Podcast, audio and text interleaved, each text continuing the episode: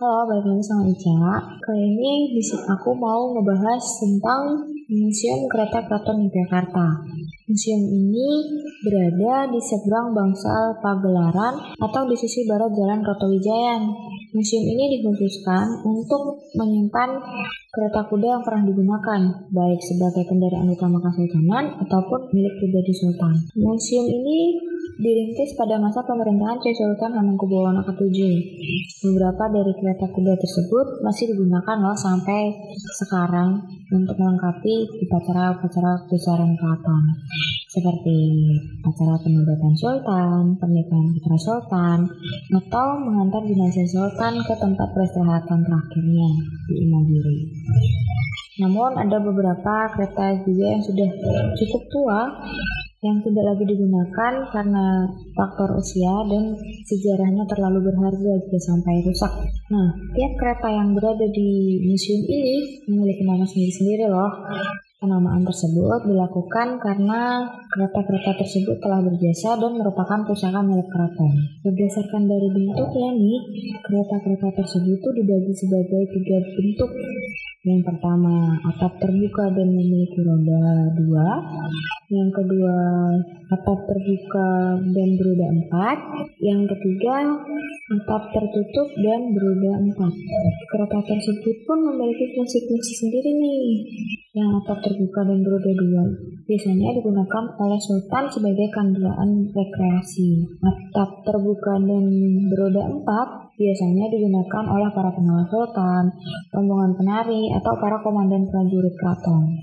Sementara yang terakhir yang memiliki atap tertutup dan beroda empat hanya dikhususkan untuk sultan dan keluarganya saja. Karena posisi dari kereta kuda ini adalah sebagai pusaka milik keraton, maka mereka mendapatkan penghormatan berupa jamasan. Jamasan merupakan ritual memandikan dan memberi sejaji serta mendoakan semua benda pusaka.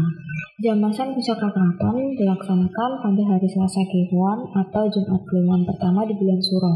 Upacara jamasan pusaka keraton sendiri dilakukan di gedung pusaka atau Museum Kereta Keraton Yogyakarta.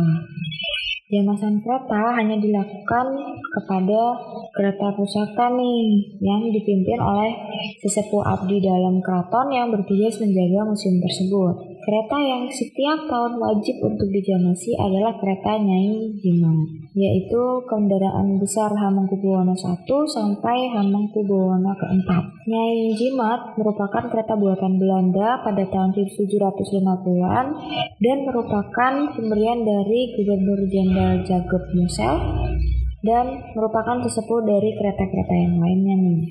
Fakta uniknya, kereta Nyai Jimat harus selalu ditemani oleh sebuah kereta lain.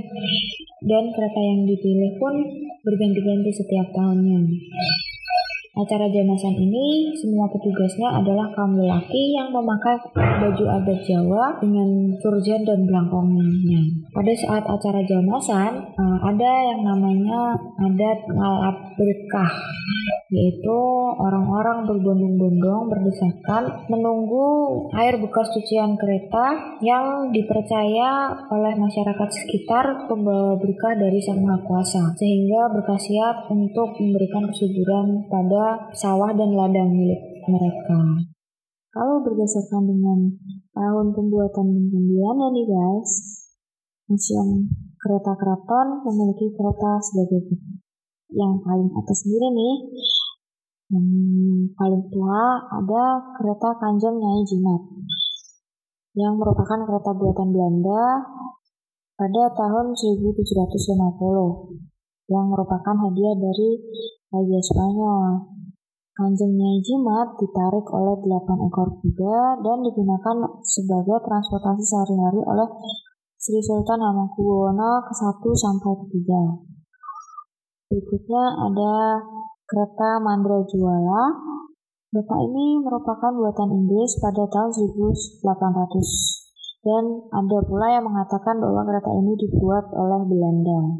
Mandra Juala sendiri ditarik oleh 6 ekor kuda dan zaman dahulu dipakai oleh Pangeran Diponegoro untuk soan menghadap ke Keraton Yogyakarta. Selanjutnya ada kereta Kiai Manikretno yang dibeli pada masa pemerintahan Sultan Hamengkubuwono keempat pada tahun 1815 dan buatan Belanda.